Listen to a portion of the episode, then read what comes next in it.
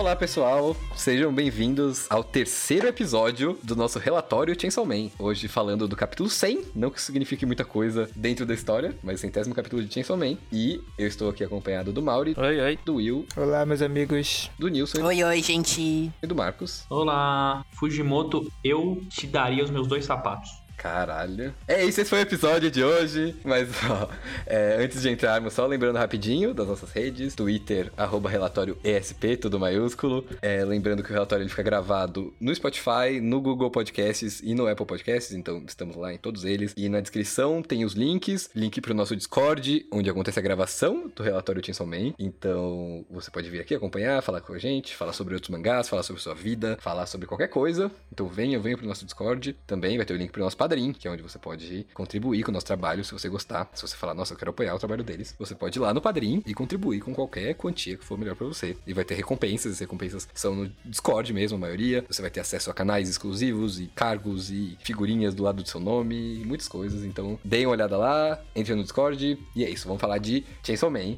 E eu fiquei sabendo que o Marcos, ele vai meio que iluminar a gente sobre a- as maravilhas desse capítulo. Calçar nossos sapatos. Vai, vai. Caralho, ele Cabral já começa falando que o capítulo não tem nada e que a gente precisa que alguém convença a gente que ele tem. Foi isso que ele disse. Não, não, não. Foi isso, eu ouvi isso? Muito longe disso. É porque o Marcos. Não foi isso. É porque o Marcos ele demonstrou uma empolgação tão grande, tão genuína, que eu quero saber o que ele tá pensando, o que, que tá passando na mente dele. É, eu também. É só porque eu gostei muito desse capítulo, vou explicar melhor no relatório, mas eu acho que o Fujimoto trata de um assunto muito importante, ele trata de uma maneira muito bonita, de uma maneira muito boa, comunica com os temas da parte 1, com os temas desse mangá no geral, perfeito, que homem bom. Que saudade que eu tava de você, meu amigo Fujimoto. Será, será que não comunica também um pouquinho com os, com os one-shots dele? 100%. Me lembrou, tem umas coisas que me lembraram Look Back. Falaremos mais, estamos nos adiantando, mas eu concordo sobre isso. Eu concordo sobre mensagens e Não cite o nome de Look Back em vão, tá na Bíblia. não é em vão, é uma compara... é uma comparação respeitosa e que enaltece as duas obras de maneira diferente.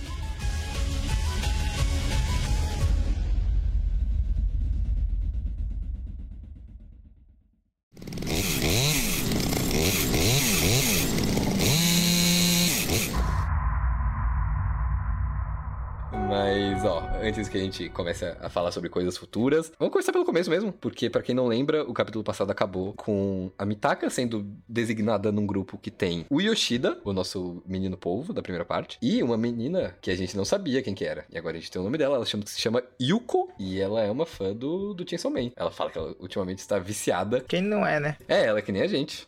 E aí ela fala que tá viciada no Chainsaw Man. O Yoshida também fala que gosta. Eles estão saindo pra missão deles. Eles estão armados com, com machados e... E katana. É, uma katana. Eu tava vendo agora o que, que era isso. É, a Asa tá com a katana e a Sayuko tá com o machado. E aí eles estão passando por dentro do colégio, né? O maior colégio de Tóquio que eles falam aqui. E aí a gente vê que o, o- as lamentações da Mitaka, elas continuam. Lamentações, preocupações, culpa, todos esses sentimentos negativos que estavam lá mais no primeiro capítulo, principalmente. Depois do incidente do Kokopi, a gente vê tudo isso voltando. E eu acho muito... Não sei se realista é a palavra, mas eu acho muito apropriado o jeito que isso é colocado na personagem. Eu acho muito legal. É, a gente mencionou isso nos dois relatórios. A Mitaka é uma pessoa com clara ansiedade social, né? Ela não olha as pessoas no olho. Você tem essa cena né, no- na segunda página, não, na terceira página, que ela, tipo, olhando pra baixo, dela movendo o rosto. Suando, né, sem parar. É, e ela é uma pessoa com, com- Ela tem esses problemas desde o primeiro capítulo. E eu acho que o capítulo inteiro ele diz sobre isso. Eu acho que o Fujimoto ele pega essa personagem nesse capítulo pra tratar muito bem desses assuntos. Eu vou dizer mais pra frente, mas eu acho muito legal como ele trata o bullying e como ele trata essa angústia, essa tristeza, essa culpa, essa ansiedade social que a, que a Mitaka tem. Isso é uma coisa muito legal que você fala, porque eu gosto muito do highlight tá sendo dela, assim, sabe? Tipo, à medida que a gente vai acompanhando toda a situação que ela tá, sabe ter as coisas internas mesmo que ela passa com o contexto que ela tá de escola, sabe? Não ser focado só nela como essa emissária, de certa forma, do demônio da guerra. E foi isso isso que você falou. Isso foi o que me deixou mais feliz de ler o capítulo e me fez muito bem também. Que são pequenas coisas, né? A gente vê como esse bullying se manifesta. Tem essas meninas que eram da classe dela. Primeiro, elas falam, tipo, ah, ela já tá ficando com esse menino mesmo depois de ter feito tudo aquilo. E, tipo, falam cochichando mais claramente pra ela ouvir. E ficam rindo dela. Depois tem ela lembrando do Cocopi, pra mim, é muito, muito pesado, né? É forte. Da parte específica que ela lembra dele é, é justamente pra dar esse golpe nela. A gente tá falando, né, de uma pessoa que tinha todas aquelas críticas e que ficava meio com o olhar, mas no fundo era uma pessoa que, o que o Marcos falou no início, né, com extrema ansiedade social, que não sabe se relacionar, e no fundo a gente tem o que ela queria de verdade, né, amigos, fazer parte de um grupo. E agora ela tá nesse estado onde não tem nada disso, e é muito, é muito triste. E no momento em que ela ia se abrir, que, tipo, parecia que as coisas iam dar certo pra ela, aconteceu aquilo com o Cocopi. Que parece que é um acidente, parece que é, tipo, culpa dela, azar dela. Depois a gente vê que tem a ver com a, com a menina lá, representante de classe. Mas é muito triste ela ter voltado pra esse estágio anterior. Não anterior, porque antes ela criticava todo mundo. Ela viu o pessoal sendo feliz, ela falava, tipo, ah, morram. Mas agora não, agora é só realmente essa ansiedade. E. Sim, eu acho que ela tá muito frágil também no estado, né, nesse, nesse sentido que você falou. Uhum, né, com tudo que aconteceu. É não, ela, ela não conseguir conversar. Tipo, elas passam, né? A Yuko e o Yoshida falam, e aí, filha? E ela só não consegue, ela vai embora. E eu gosto muito como o Fujimoto faz uma coisa sobre o bullying que a gente vê citando Boku no Hero, a nossa obra que a gente faz relatório também. Essa coisa do bullying vindo da angústia das outras pessoas, né? Tem esses dois quadros da turma olhando pro Kokopi chorando e olhando para ela com raiva, sabe? De, de, de ter a angústia dele. Eu gosto como ele faz isso. Esse capítulo, num geral, né? É, a gente tem próxima página também, adianta, colocando um pouco mais pra frente, dela abrindo o armarinho, né? E vendo que eles colocaram frango cru no. É aquele clássico que a gente vê em outras obras que a gente consome desse tipo de mídia, de escreverem coisas na mesa, eles colocarem um frango. E ela entende instantaneamente o que isso quer dizer. Eu, eu gosto muito que é sobre bullying. Nossa, Marcos, só pra fazer um parêntese, a construção dessa cena, que chegando nessa parte é muito visual também, né? A forma como ele vai botando as coisas sem muitas falas e dedicando quadros especificamente da personagem personagem lidando com a situação para ela ter esse baque no final do tempo. É bem, vendo agora, é realmente uma construção muito, muito boa. Essa primeira metade do capítulo, assim, o Fujimoto se apoia muito no, no visual, que é uma coisa que ele faz muito em Goodbye Eri, de você ter muitos quadros parecidos. Você ter esses três quadros na página seguinte da Mitaka, olhando triste, você ter na outra aqueles quadros que são vários zooms, como se estivesse dando um zoom no rosto da Mitaka para mostrar a situação que ela tá, para mostrar como o bullying afeta ela, porque ela sempre, ela sempre foi afastada. Se eu não me engano, posso estar enganado, mas Fujimoto nunca chega nem a desenhar ela junto com a sala. Eu acho que não mesmo. Eu acho que ela sempre tá no canto dela. É sempre a sala num plano e a Mitaka na dela. E eu acho que ele trata isso nesse capítulo e eu estou me segurando muito para não falar tudo uma vez e esperar as páginas passar. Calma, calma.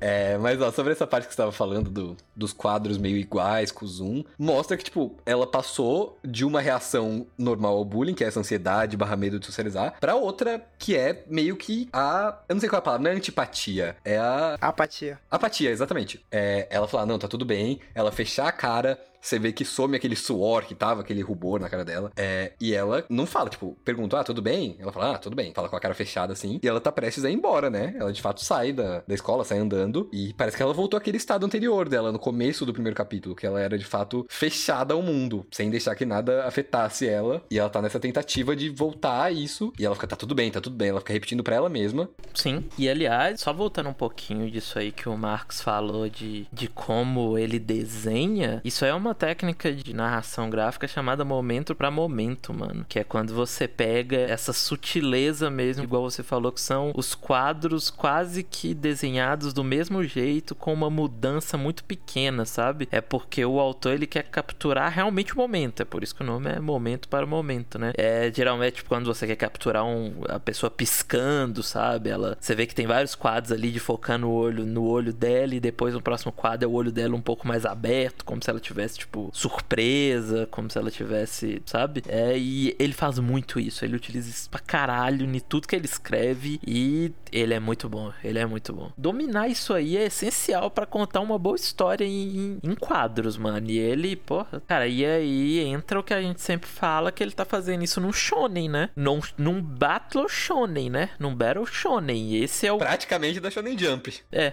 exatamente. Esse é o mais incrível, velho. Principalmente uma história focada numa pessoa só, no, no como a pessoa tá se sentindo, como, como, como tu quer demonstrar o que ela tá passando sem necessariamente escrever isso. Ah, ela tá se sentindo triste. Não, ele mostra isso desenhando só. E a gente consegue entender perfeitamente. E ele sempre fez isso. Ele, você pega não só Chainsaw, porque Chainsaw a gente tem muitos momentos assim. Você tem um dos meus capítulos favoritos de Chainsaw, é aquele que o Aki visita o túmulo da família. Que é um capítulo que tem as bobagens dele, porque tem Denji a Power, então tem bobagem, né? Intrínseco dos dois. Mas você tem uma das minhas cenas favoritas de Chainsaw, que é o Aki olhando pra neve, que é o ambiente que ele tava antes da morte da família, e falando pro Denji que toda vez que ele via o túmulo e ele passava essa parte do ano lá, conseguia só sentir tristeza. Mas pela primeira vez, eles eram tão barulhentos que ele não conseguiu nem chegar perto de sentir isso. E eles ficam olhando a neve juntos e o Dente fala, ah, de nada então. É muito linda essa cena. E eu acho que o Fujimoto, ele. E você pega Goodbye você pega Look Back, você pega momentos de outras obras dele, até o é, Just Listen to the Song. E eu acho que o Fujimoto. A gente sempre fala, primeiro capítulo principalmente, ele é ótimo com gore, com as maluquices dele, tem o pássaro maluco, a serra elétrica, a cabeça do cara, a espada. Mas o Fujimoto, ele é muito bom com o coração. Eu acho que é isso que transforma para mim Chainsaw numa experiência especial em como ele escreve gostando da maluquice ele escreve gostando do gore, mas ele escreve pensando no coração, sabe? Um pouco sobre o que vai acontecer, mas sem falar muito. Calma aí. Fale sem amarras, meu amigo. Não importa se vai falar sobre. Fale, fale. Você pode, pode falar, a gente tá ouvindo.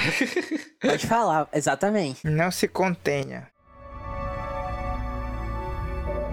Falarei então. Então, eu acho que o tema de Chainsaw, para mim, óbvio que tem vários, mas eu vejo que uma coisa que guia esse mangá são as conexões, são as ligações que os as pessoas fazem. O Denji tem a conexão com o Pochita que faz ele se mover, que faz ele ter um objetivo. Ele conhece o Aki, ele conhece a Power, ele tem uma família e você tem vários capítulos para mim que ressaltam isso. Como o Aki ele muda e, e, daí você tem personagens que são contrapontos disso, né? O Kishibe que fala que você não pode se apegar porque senão você não é um bom caçador. E você tem o Aki naquela cena falando que ele quer, ele não quer ir na missão, ele não quer matar o demônio da da arma. Porque ele sabe que ele tem um pé frio e ele vai perder quem ele se conectou. E você tem o mangá inteiro, o Denji conhecendo pessoas, aprendendo com essas pessoas, entendendo o que ele não tinha. Você vê com a Reise que ele entende que ele não tinha escola, com a Aki, com a Power que ele não tinha família, com a Makima que ele não tinha uma figura maior, que ele não tinha um sonho. E eu acho que esse capítulo para mim é muito especial, porque eu acho que o Fujimoto faz isso de novo. E como a Mitaka precisava de uma conexão, como a Mitaka precisava de um conhecer alguém, como a Mitaka precisava aprender a andar sem sapato, né, que nem ele fala, que é o nome do capítulo. É muito bom, eu acho que para mim, por mais que eu goste muito do gore malucão do Fujimoto, eu gosto muito das, da festa de tripa colorida que ele faz, eu acho que os momentos de Chainsaw para mim é isso aqui. Não, meu amigo, você, Marcos, nunca passa frio porque você tá coberto de razão, meu amigo.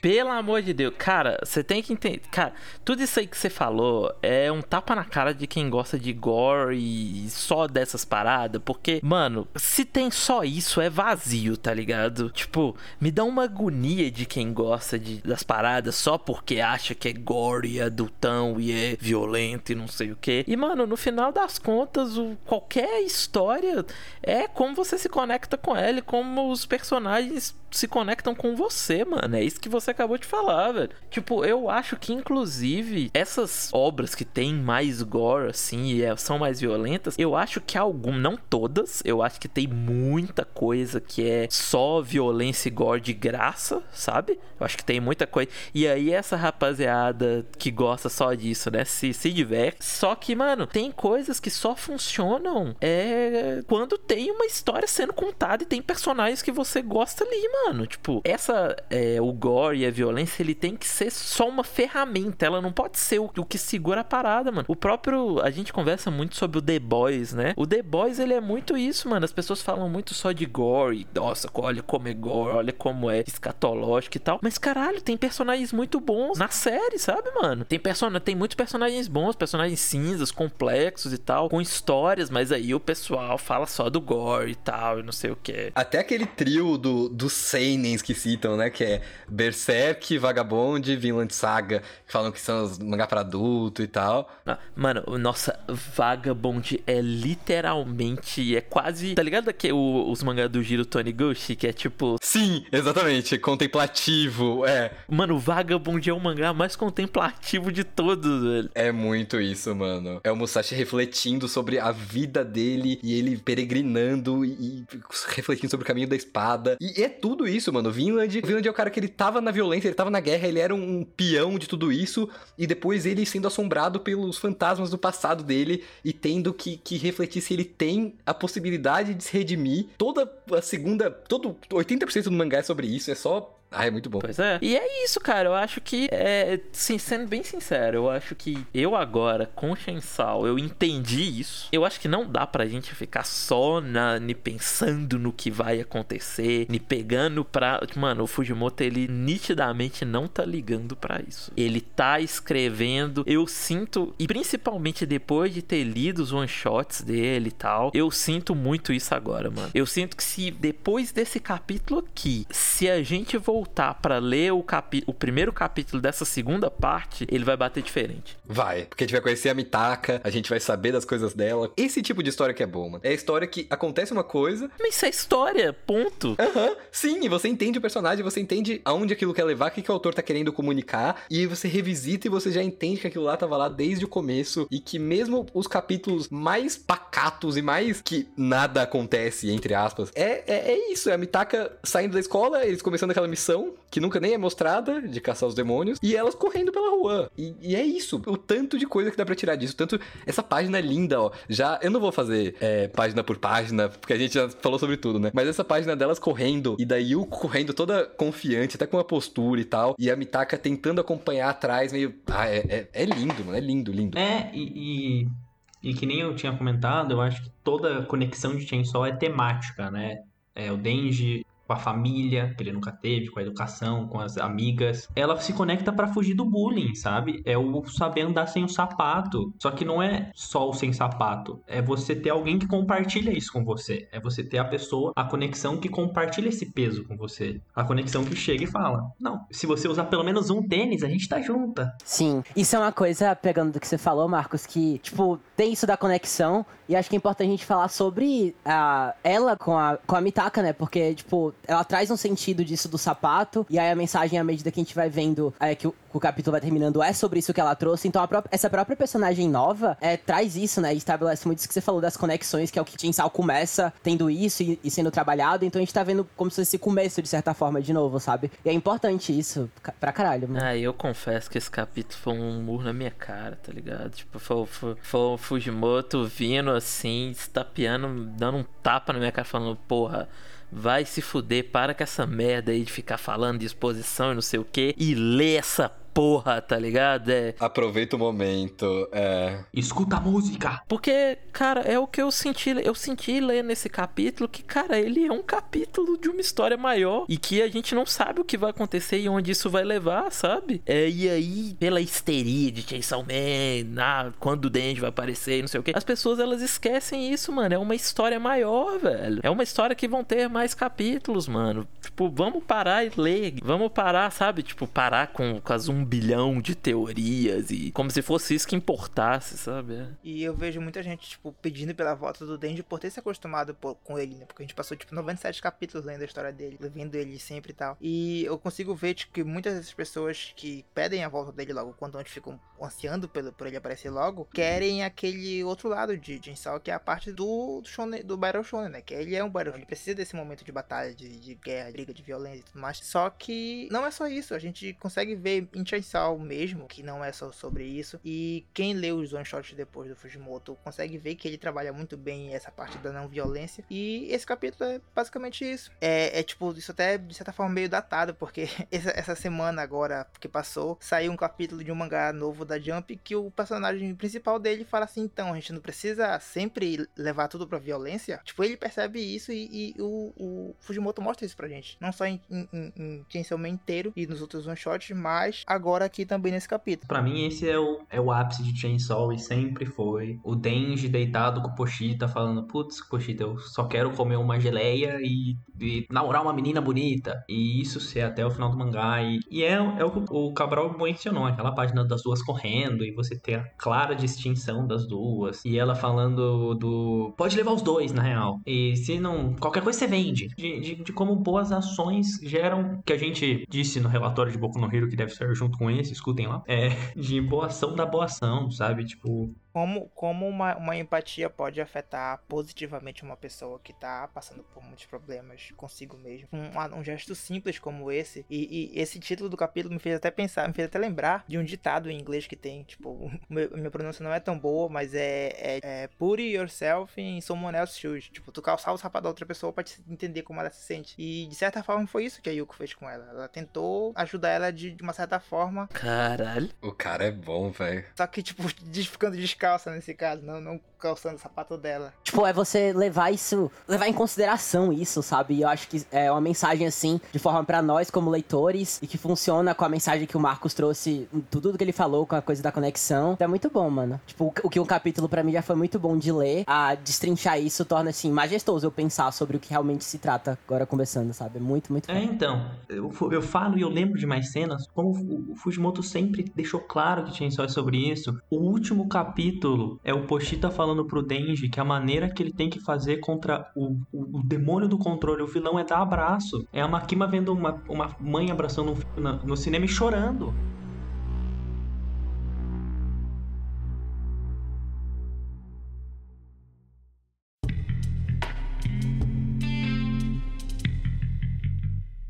Mano, é que eu não sei, tipo, pra evoluir um pouco mais a discussão, eu não sei também se essa galera que reclama de não ter gore, de não ter ação, elas estão ligadas no, no, no, Fujimoto, sabe? No que é. A... Eu acho que não tão, mano. Pois é, sabe? Cara, eu acho, tipo, isso eu falo sem dúvida alguma. Eu acho que Look Back foi uma das melhores coisas que eu li nos últimos tempos, mano. Tipo, ela foi um soco na minha cara. Foi o tipo de coisa que eu terminei literalmente literalmente chorando, mano. De tanto que me pegou, sabe? É, é surreal. É, Look Back pra mim é surreal. Tipo, o Goodbye é muito bom, tipo, é genial também. Mas para mim o Look Back, ele é... Eu acho que mostra que o Fujimoto, ele é um puta escritor. E eu acho, uma coisa que eu tava conversando com o Cabral e com o Nilson, inclusive, que, cara, eu acho que as pessoas têm que entender que existe vida além do shonen, mano. Que existe, sabe, outras coisas, existem outros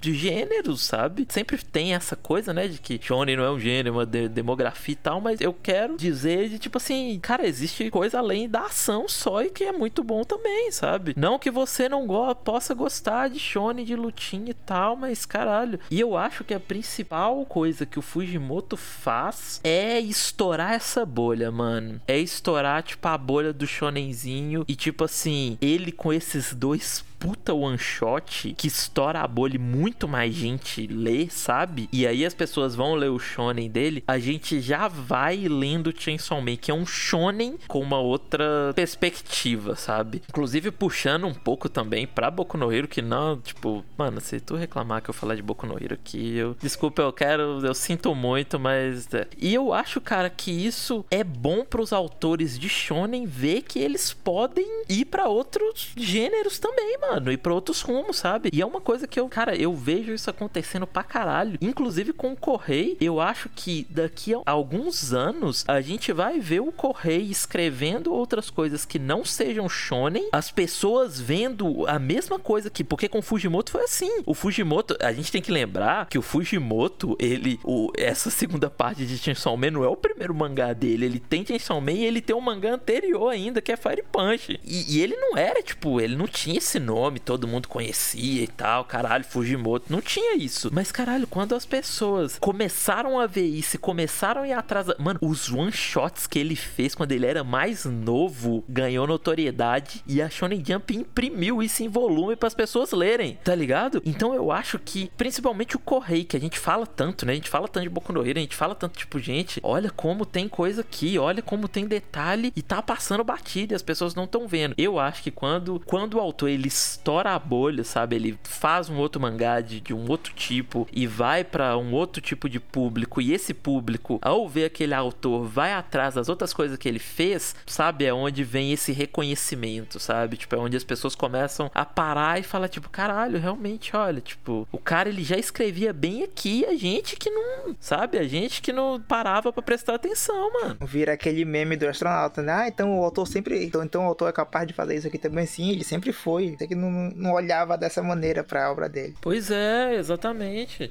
Por isso que eu acho que, cara, o Fujimoto é um acontecimento mesmo, né? É muito foda ter alguém como ele escrevendo shonen. Agora saindo semanalmente, mano. Dose semanal de, de Fujimoto. Sim, e, e, isso é um, um, ponto que eu ia falar. Por exemplo, eu li Chainsaw Man no final, tipo, um dos primeiros capítulos semanais que eu li foi aquele que a Power vai levar o bolo pro, pro Denji. Então, tipo, tava no finalzinho, eu não, não tive essa experiência de acompanhar semanalmente por muito tempo. E agora tô indo desde o início e tá sendo muito bom, muito, muito bom mesmo. Eu, eu, eu fico contando os dias para chegar terça-feira e ler o próximo capítulo, porque é muito bom. Cara, isso é algo, eu acho que se for algo que eu queria deixar aqui como pensamento mesmo desse episódio para quem for ouvir, é, cara, eu também tava assim, sabe? Tipo, pode pegar os dos dois últimos episódios, eu tava tentando racionalizar e caralho, para onde ele vai. E nossa, ele tá explicando muita coisa e cara, esse capítulo ele veio e me lembrou que, mano, é uma história maior. Senta aí e lê, tá ligado? Senta aí e aproveita os. Mano, o nome já diz tudo, é um capítulo, sabe? Eu vi muita gente falando, nossa, o Fujimoto escrevendo one shot é muito. Mano, é porque o one shot você tem a história completa de uma vez ali, sabe? Enquanto aqui a gente vai tendo doses semanais e a gente tem que ir acompanhando essa história serializada, sabe? Mas ela ainda é uma história completa que faz parte. De... Esse capítulo faz parte de um todo, sabe? É como eu disse, se voltar para ler o primeiro capítulo ele já vai bater diferente, mano. Exatamente. É, pe pega a coisa de enxergar a obra como uma totalidade. Isso é muito importante, porque aí reflete no que o Marcos trouxe do tema, que a gente discutiu aqui de conexão. Aí reflete porque o, pro que o Mauri falou também em relação ao que é uma história, de criar isso, nessa conexão com a história. E ao mesmo tempo também você pode levar para tantas outras coisas assim, sabe? De consumir ou da sua própria vida, que é loucura, mano. É muito importante isso. O Fujimoto, ele é muito bom, muito bom. Eu fico muito feliz que a gente, no último, no último relatório, a gente mencionou como ia ser muito legal ele focar nesse núcleo mais pé no chão, ele focar nessa escola, nessa coisa de, de, de, de um ciclo escolar. Eu pensei que ele ia pro lado de brincar com os gêneros de mangá de escola, mas ele foi para um lado de mostrar como é de fato a vida de uma, uma pessoa que sofre muito numa escola. nesse, nesse capítulo aí, literalmente focou no pé no chão, né? Caralho. A segunda analogia. Não, não, calma. Calma lá, calma lá. Ela passa o capítulo inteiro olhando para baixo porque ela tem esse problema social. Ela tem esse problema social que o Marcos mencionou, que ela tipo ela não consegue olhar na, na, na, no rosto das pessoas e no final do capítulo ela tá olhando pro chão, pro pé dela no chão, porque ela tá de sapatinho novo, porque a Yuko fez uma boa ação por ela. Só que e aí vem, vem a E tem o demônio da guerra falando, vai vender? É muito bom. Ah, né? Esse vai vender aí me pegou muito. É, vai, o gancho Nossa, do capítulo é. me fecha com chave de ouro, porque. É muito Fujimoto. Mano, esse demônio da guerra, querendo ou não, é, é uma conexão pra ela, né? Não é uma conexão boa exatamente, mas ela tava lá, tipo, a gente nem falou disso, mas tem uma parte que ela fala, né? Ah, bullying é um negócio comum entre os humanos, tal. Quer que eu resolva isso? a Demônio das Guerras vai ser um ótimo alívio cômico, né? Vai ser, mano. Esse jeito é alívio cômico de, de personagem sério demais, né? Tipo, personagem. A, a, alívio cômico de personagem sério que não sabe meio que como viver no mundo com, com as coisas normais do mundo é muito bom. E uma última conexão sobre esse final desse capítulo que o Cabral falou, né? É muito Fujimoto. Eu mencionei o capítulo do, do Aki vendo o túmulo, né? Que é um dos meus capítulos favoritos. Esse capítulo termina com a Power cozinhando, dando pro Aki. Ele começa a vomitar, ela fala: Agora nós três vomitamos no mesmo dia! Ganhamos, Denji! Então é, é o Fujimoto, é o Fujimoto. É ter o one shot terminando com é, faltava uma pitada de fantasia, né? E a casa explodindo. Sim, essa frase da falta da pitada de fantasia é perfeita para resumir muitas coisas. É, é a minha header do, do Twitter desde quando, quando saiu esse, esse one shot, porque é perfeito. Isso resume muita coisa e dá pra passar horas falando só sobre isso. É do caralho. É o que eu, mano, é do caralho. Isso é uma coisa que eu admiro muito no Fujimoto. Ele sabe, pra mim, o, o, o mangá de Chainsaw desce como um suco, assim. Porque o Fujimoto, ele pega o, o capítulo inteiro sobre bullying, tristeza, aprender a lidar com os seus sentimentos junto com alguém. E ele termina como uma piada e não é deslocado, sabe? Ele sabe trocar de, de gênero, entre aspas, né? De, de comédia pra lutinha, pra tristeza, pra tema sério. Uma, uma facilidade que não, é, não sou capaz de expressar em palavras, assim. Sim, mano, me lembra muito James Gunn, velho. Sim, é muito louco você tem a percepção de que faz parte disso e sem não, não seria a mesma coisa, sabe? É, é incrível. Sim, é muito autoral. Nossa, do caralho. O Fujimoto é um puta autor e que nem o Mauro falou. É um evento muito gratificante a gente ter ele aqui na nossa frente. A gente tá vendo ele, ele escrevendo a história. Ele aqui entre nós. ele aqui escutando o podcast. Pode entrar, pode entrar, Fujimoto. Não, é. A gente sabe que ele ouve o, o, o relatório porque a gente é, reclamaram a semana passada sobre como ele tava explicando as coisas e ele tá bom. Então toma esse capítulo aí pra vocês pararem de reclamar. E aí lançou essa. É. É uma resposta. Em resposta a relatório espacial. É, ele não fez isso. Ele pegou o capítulo e bateu na, na nossa, tipo, na nossa cara. Foi. O Mauri, Mauri tá doído até agora. Eu tô, mano. É bom, mano. É bom, tá vendo? A gente não tá. A gente é... Quem disse que eu tô procurando tá certo aqui, meus amigos. Eu... É bom, foi um ótimo capítulo. Olha que papo tranquilo, mano. É, pelo amor de Deus. É muito bom pensar, porque, tipo, o, no último capítulo todo mundo terminou pensando, não, porque a Yuko vai morrer no próximo capítulo. Não, ela vai durar mais alguns capítulos. Não, e agora a gente termina esse sem querer falar mais nada, porque tudo que a gente tinha para falar a gente já falou e agora é só esperar. Porque essa é a experiência pro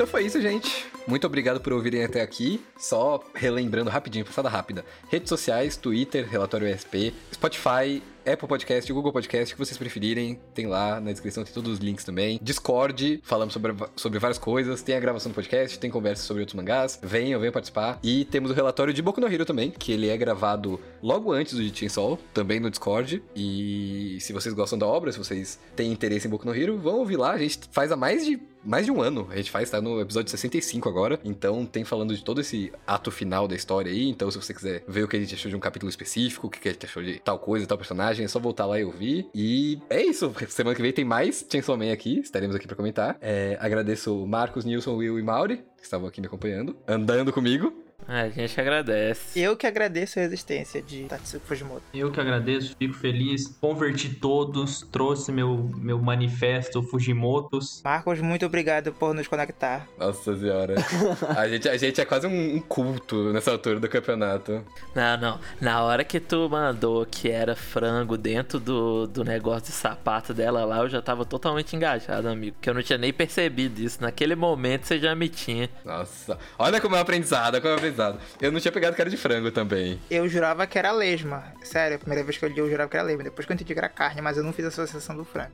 É isso, amigos. Muito obrigado. Até a próxima. Tchau, descalço.